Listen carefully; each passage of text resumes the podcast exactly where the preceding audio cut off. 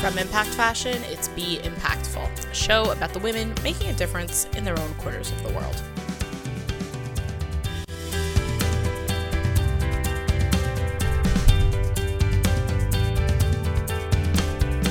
I'm Rifki Itzkowitz, and on today's show, I talk with an Olympic hopeful about how, after four kids in six years, she learned to prioritize herself, the full time mentality of a professional athlete, and how she goes about setting her goals.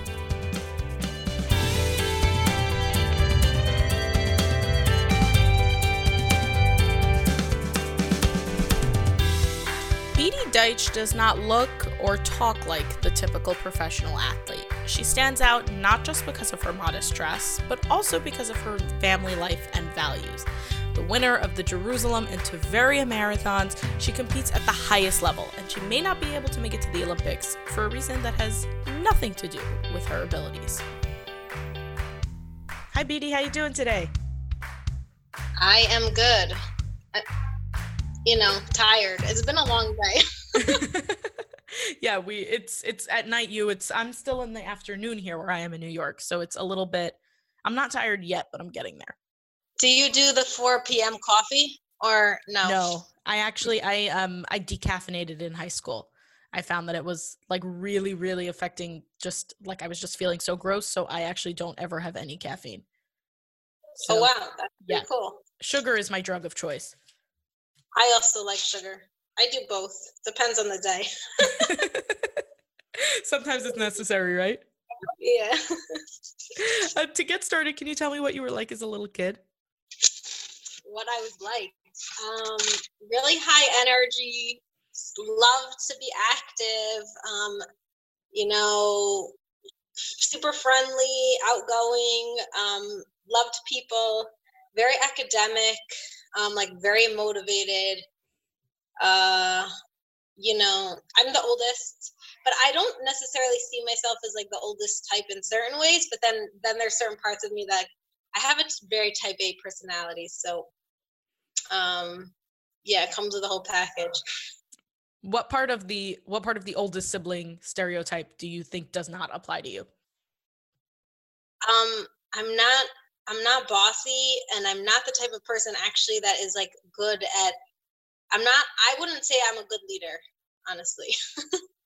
really? like I'm not good at I don't know. I, I, people maybe I I maybe set an example of things, but I never saw myself in that role. I have a brother who's like 2 years younger than me, and I always felt like he was the one who loved taking charge. I'm not a take charge kind of person.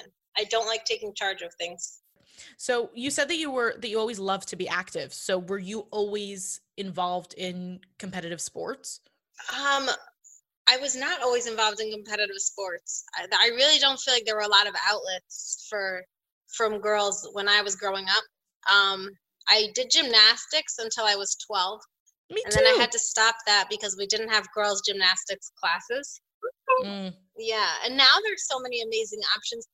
And at the time I didn't I'm very lucky that like I never felt any kind of resentment for any of it. I don't know why I wasn't like more I didn't felt feel like I needed a professional or competitive setting to enjoy my active like outlets. Like I was very happy go lucky with whatever I had, you know. so um I switched to taekwondo and I got my black belt in taekwondo. How old were you when you got that black belt? I was in high school, maybe 10th or 11th grade, I think. That's super cool. So then you're so through so you've always been active, you're always doing these things. How did marathon running become your thing? Um yeah, so that only happened when I was um 26.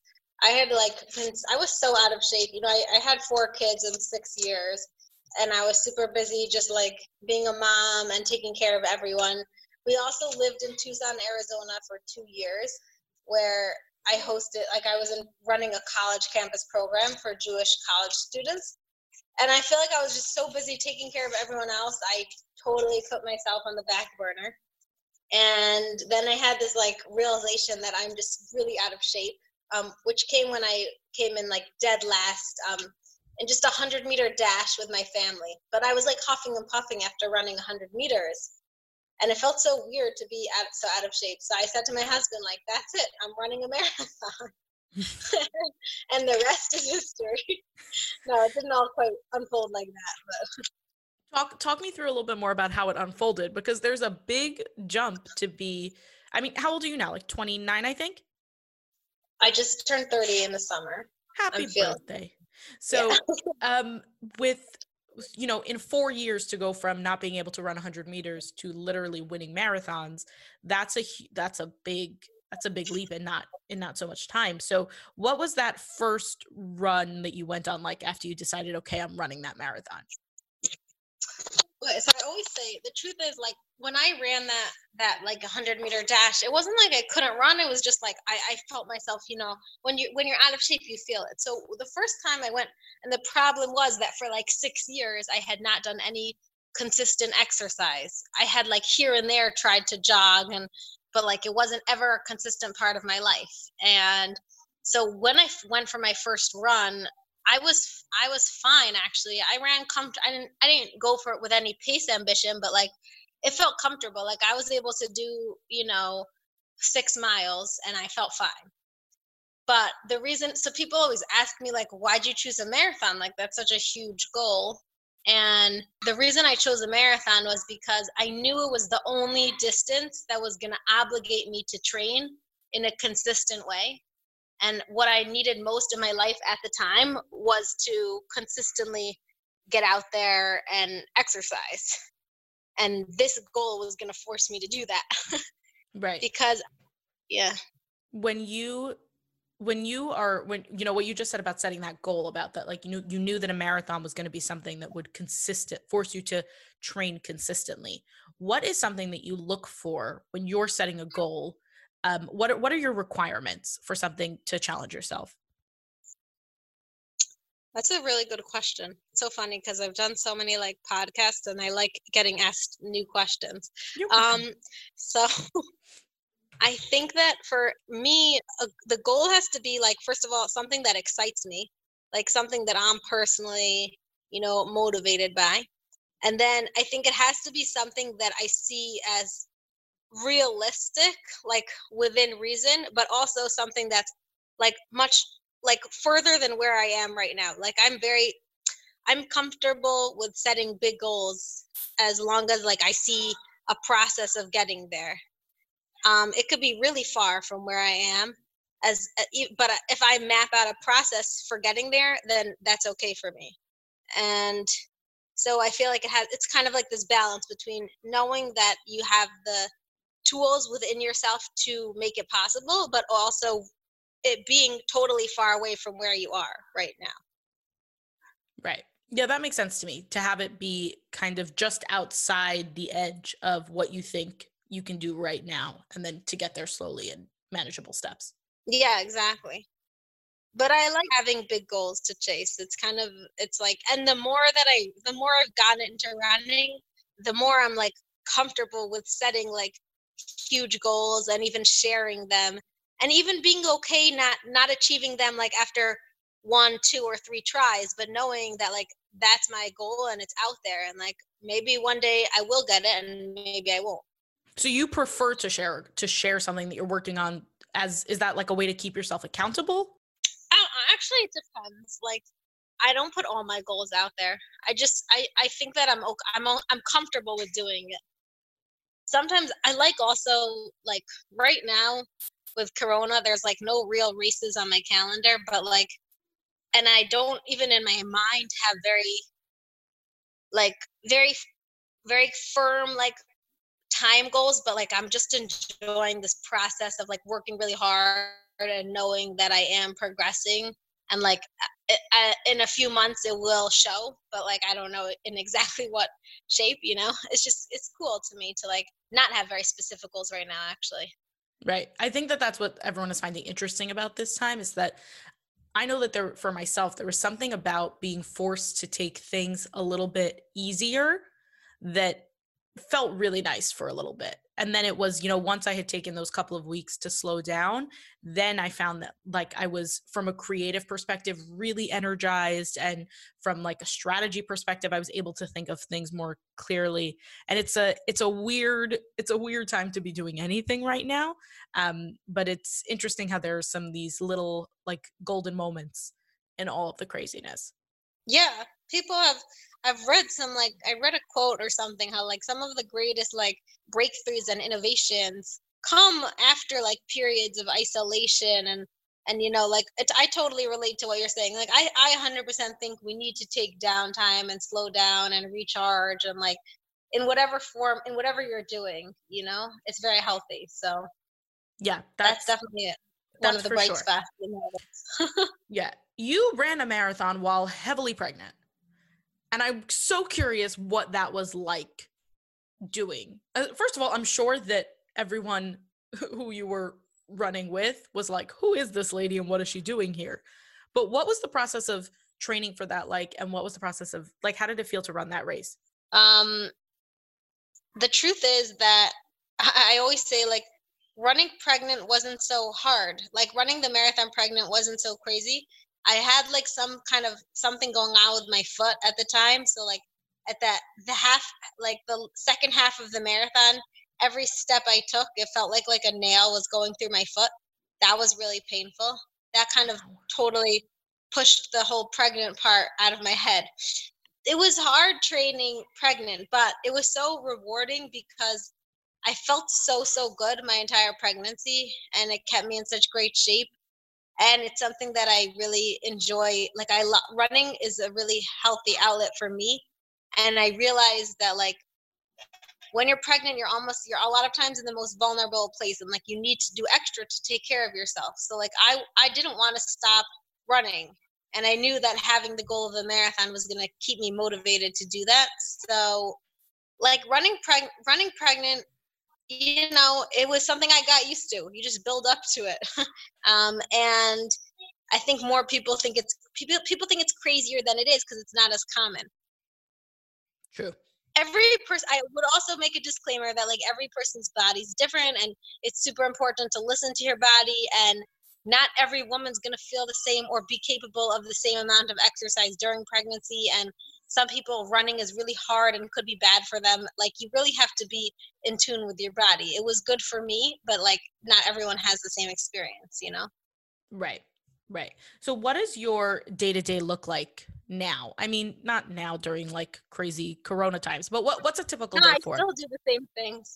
Awesome. Um, so what, what does that look like so I like train. My full time job is training, but it's not a full time. It's not a full time job. It's it just is like a full time mentality. But um, so every day I uh, I run around like well when I'm marathon specific training, my mileage is a little bit higher, but now I run around like 150 kilometers a week, which is about um 94 95 miles a week so I I normally I run most days um, early in the morning, and then I do strength training like three times a week. And I I used to swim twice a week. Now I like try and get a bike ride in one day in the afternoon. And then I also will sometimes do like a second run, like two days a week. I jog in the afternoon with my kids, like easier. Um, and then I have to do, you know, a lot of foam rolling or get like a sports massage, which everyone thinks sounds really nice, but it's really like killing your body. I like it though; it feels good, but is it's hard sports massage is that different from physical therapy? It could be overlap. The guy, like some, and the I have gone to physical therapists. I don't have like it's not. Thank God, I'm not dealing with any specific like injury. It's more just if to keep. It's like maintenance, like because right. I run so much and there's such a high, impact. Like it keeps my body really healthy, thank God. So, and then when you're a professional runner, like you really need to get a lot of sleep, which is that has been the biggest challenge having my kids home all the time. Because I used to take a nap every day, no joke, and I I feel exhausted, and I also don't I don't know like I'll get seven hours of sleep at night, but that's not really even enough, you know.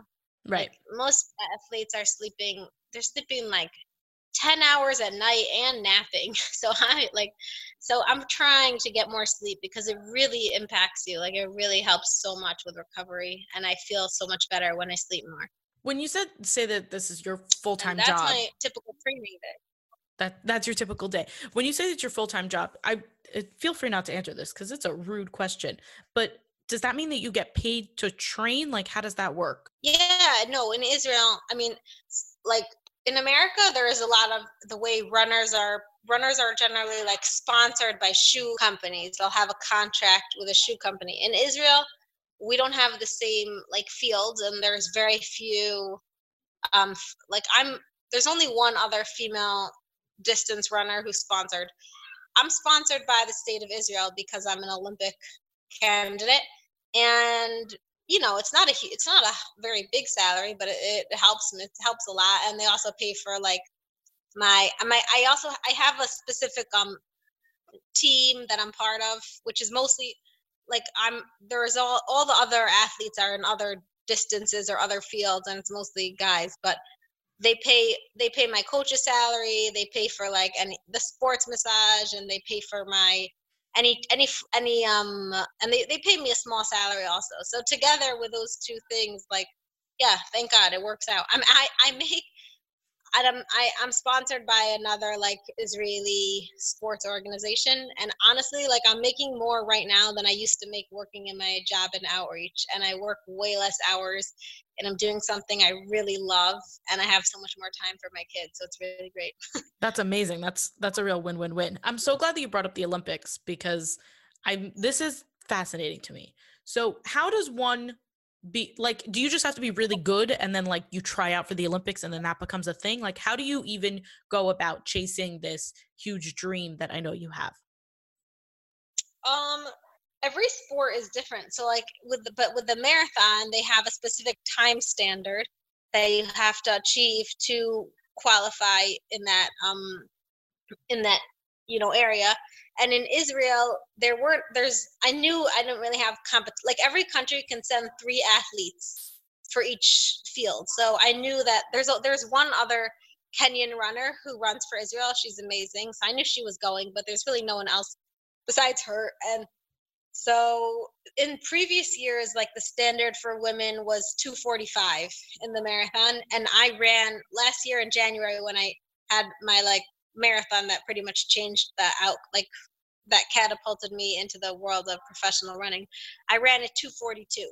So wow. then I knew, you know, at, from from the 2016 standard I had qualified. But then they things got a lot more crazy because for 2020 they decided to cut the field in half. They were only taking 80 female athletes as opposed to 160, and they made the new standard much more intense. You have to run a 2:29:30 or get ranked in the top 80 women worldwide. So I decided to pursue the ranking approach and I qualified through the ranking system. But then, and I ran a 232 marathon this year. And now my goal is to actually hit that criteria of 229.30 to hit that official standard time. So um, the next marathon I get, that's the goal I'll be chasing. How?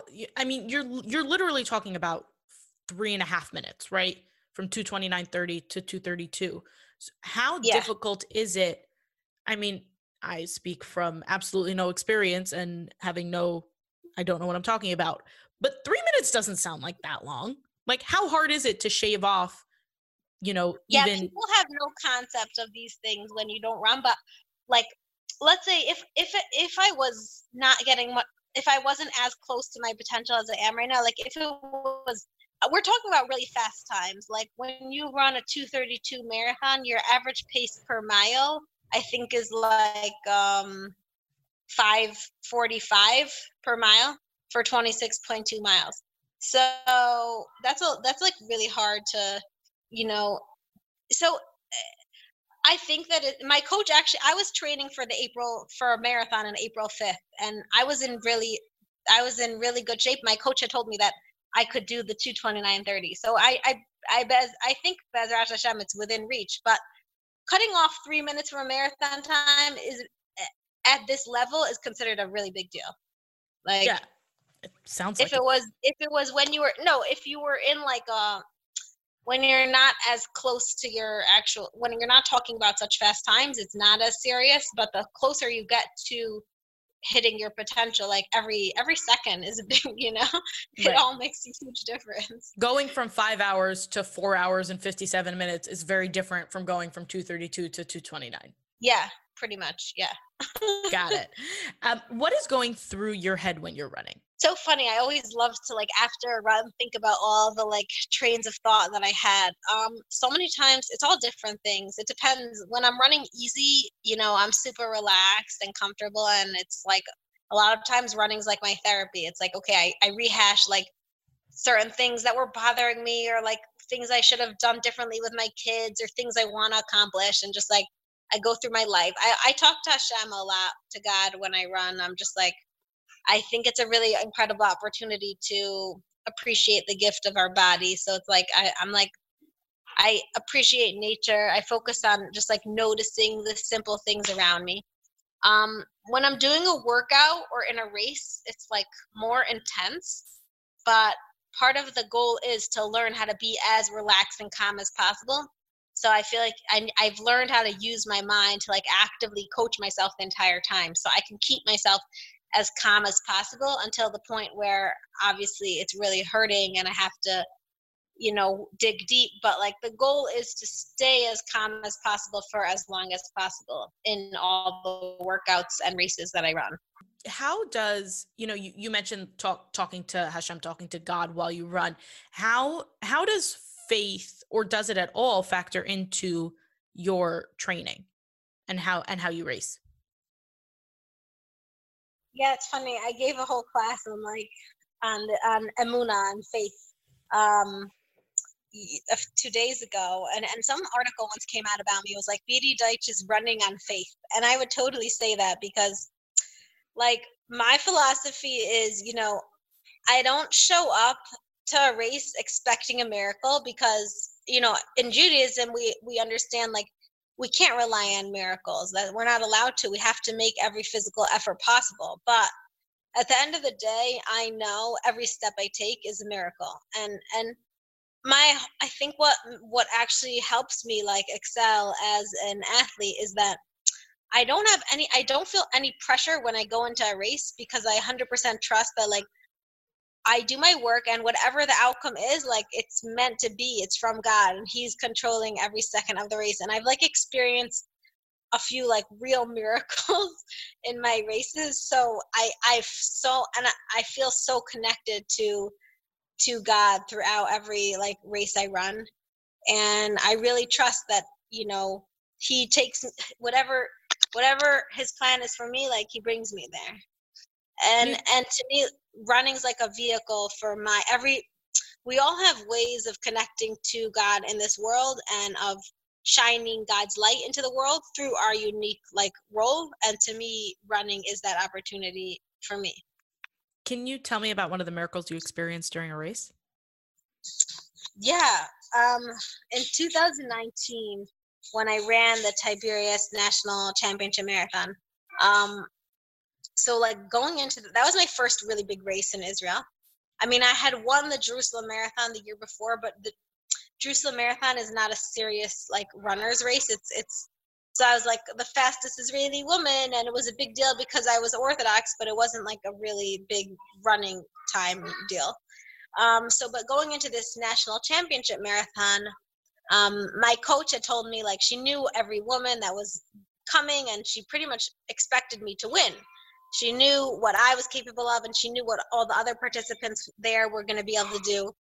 She told me like that's it you have this race it's it's in your it's in your hands. So um I remember, you know, the plan was to stay at a pace of like 626 per mile and that would give me a time of 248 and um everything was going perfectly according to plan from the start line like I was running with the guys that I've trained with, you know, week in, week out. We were all just like flowing perfectly, clicking off the miles. It felt so smooth.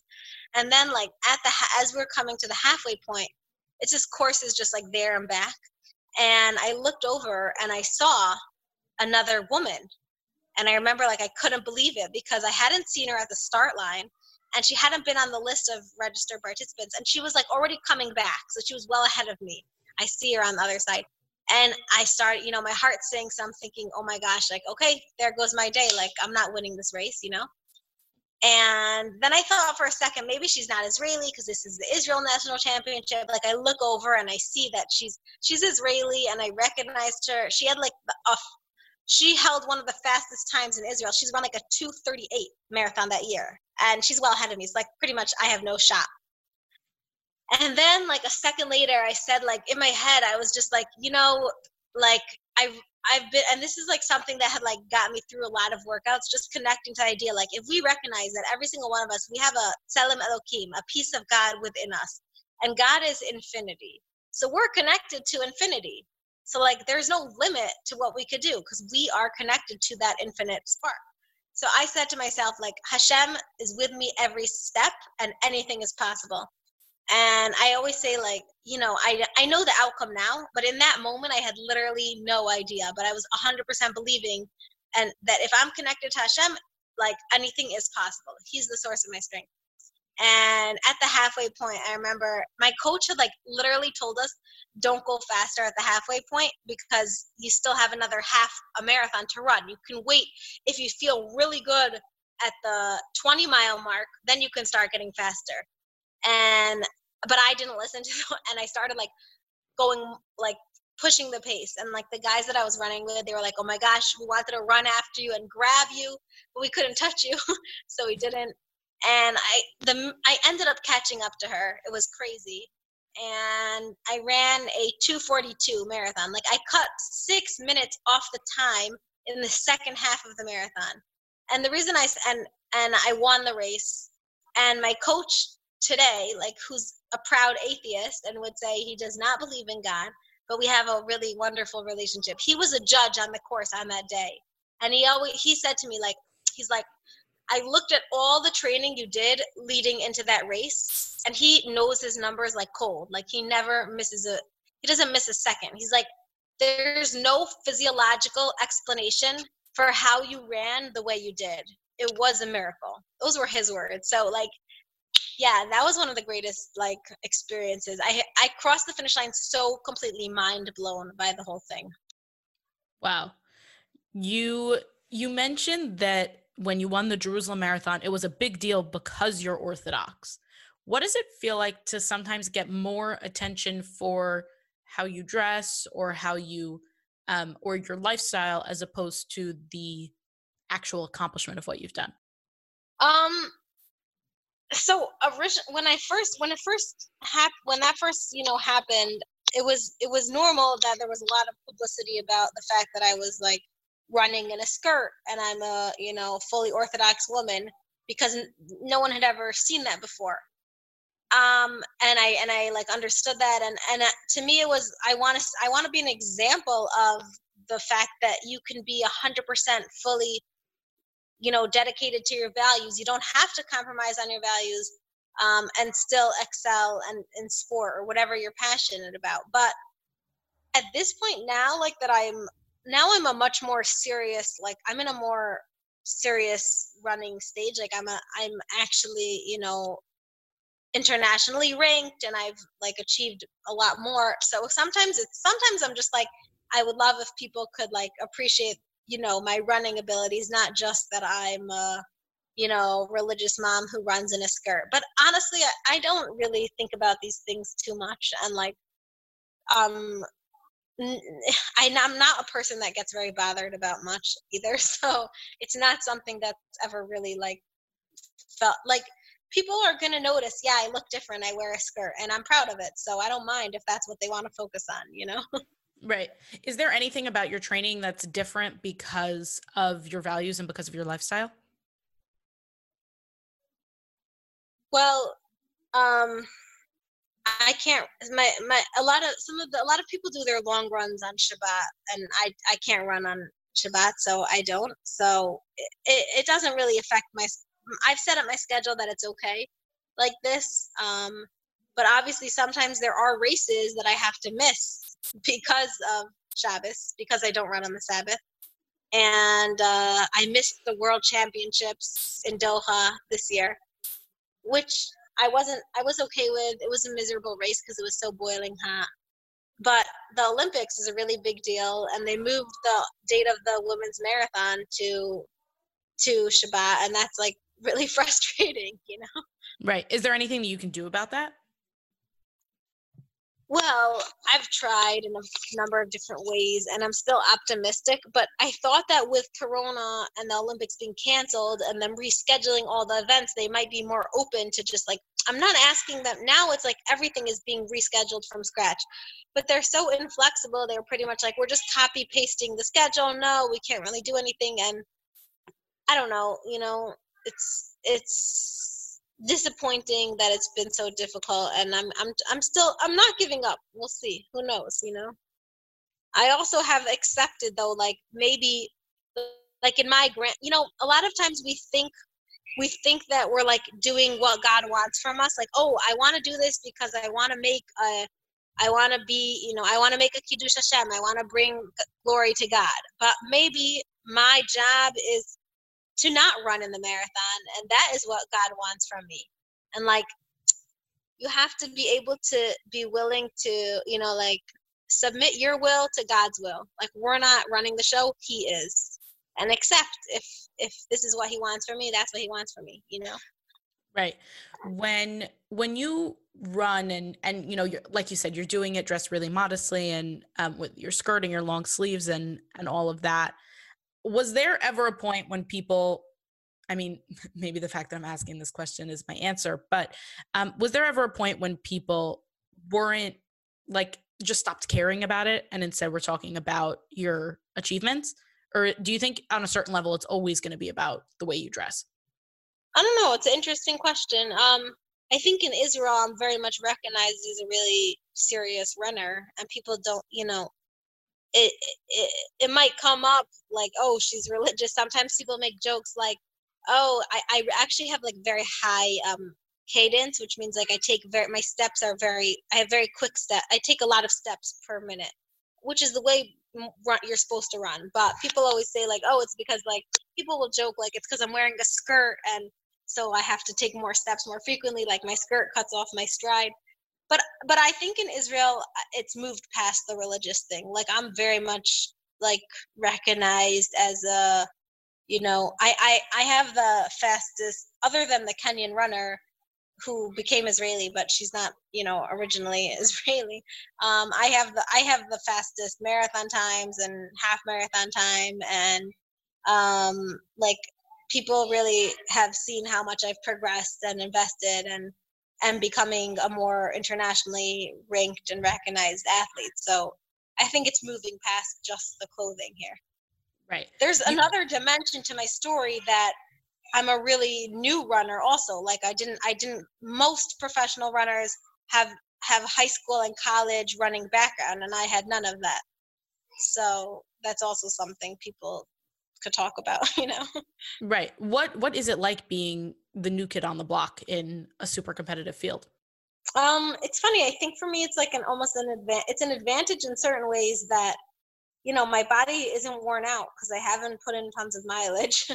a lot of these runners they suffer a lot of injuries because they've put so much impact on their body over the years. Thank God, thank God. I'm not. I. Uh, it's hard in some ways. I also don't have the like strong aerobic foundation. Like most runners work on their short distance speed and then when they get to the marathon they're like building endurance. I did the total opposite. Like i started with the marathon and i had to go back down to like shorter distance to build speed. So in that way it's like a disadvantage. Um, but it's kind of fun for me because i'm learning so much. And i just like like i never was into i never was i always enjoyed sports but i never followed any sport and now like i have a sport that i follow and that i want to know everything about and like i listen to lots of podcasts with runners so like i'm enjoying getting into it. It's a whole new thing for me. That's fabulous. You mentioned at the very beginning that you know when you realized that you were out of shape that you would really put yourself on the back burner. What are some ways that you think that people can do a better job of prioritizing themselves if it's not something that they're doing now? I think it's so important to make like really for mothers to exercise in whatever way feels good to them. It doesn't have to be running, but I think I mean I think exercise is so healthy physically and mentally and I think mothers like need that outlet more than they realize. I think sometimes what happens is like you're so tired as a mom, you think you're so exhausted, you think you don't have energy to exercise. You don't realize that once you start exercising, you'll actually get more energy. So it's like it's and it's counterintuitive because it does take time to build up and like the first when you're very exhausted, you have to psych yourself up to get out and go for a run. But I I guarantee like you will never come back from a run feeling like bad. You'll always feel good after and the exercise. So it's it's those first couple of minutes. So to me like if you if you're not doing it already you have to like literally block it off in your calendar. This is my time and and this is what i'm you know and if it's making yourself accountable with a friend or joining a class or a running group or having a personal trainer whatever you need to do to do it I think it's so important. And people sometimes are scared because of the the money investment. I started running. I didn't have any money. I didn't invest any money in it. It was like so there was no money required. Like I went to the outside, you know.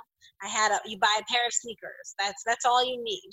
So, and I would say that you are the most worthwhile investment because you if you take care of yourself as a mom, your family will will appreciate it and will be rewarded by it. The, you'll you'll be in a better place to be a better mother and better spouse. So it's so it's so worthwhile. Yeah i i could not agree more. This has been such a it's it's always great to kind of get in the heads of people who are doing something that is totally completely different and thank you for providing a little bit of insight into what goes through your through your mind when you're doing these amazing and wonderful things if someone wants to learn more about you Beatie where can they go um, I'm on Instagram, Marathon Mother. I have a Facebook page. I'm try I try to post like I always have so much on my mind that I want to post that I never get to. But um, yeah, I respond to my DMs frequently, so people can always message me there. And this was really, really nice chatting with you. Thank you so much. My pleasure. Last thing that I want to end off with is uh, to you, Beatie Deutsch, in your personal life, in the way that you move through the world, what does it mean to you to make an impact? Mm, that's also a good question. Thanks. It, part of me, like, sometimes just wants to be anonymous. It's funny. I think what it means to make an impact, I'm to go back to when I, the day before I ran my big race this year in Tveria, I got, I, I was able to pray at the grave of Rabbi Meir. And I very much connected to the idea of Meir et olam, like every single one, light up the world. Meir means light, and I think every single one of us is a unique vessel to shine God's light into the world. So for me, making an impact means tapping into what makes me unique and how and letting that shine through and sharing that with the world. That is great. Thank you so much for coming on today, Beatie. I really appreciate it. My pleasure. Thanks for listening. You can find links to Beatie's Instagram and Facebook page in the show notes. You'll also find links to at home activities perfect for quarantine, some of which are free, all of which are high fashion. Access all of that by swiping up on the cover art or going to impactfashionnyc.com. To hear more episodes, be sure to subscribe. If you enjoyed this episode and want to help more people hear it, leave a review or a quick rating. They make my day. The episode art was designed by Michelle Moses. Original music composed by Nissan Fetman. This episode was produced and hosted by me, Rifki Itzkowitz. Catch me on Instagram and Facebook at impact.fashion.nyc. As always, here's to making an impact together.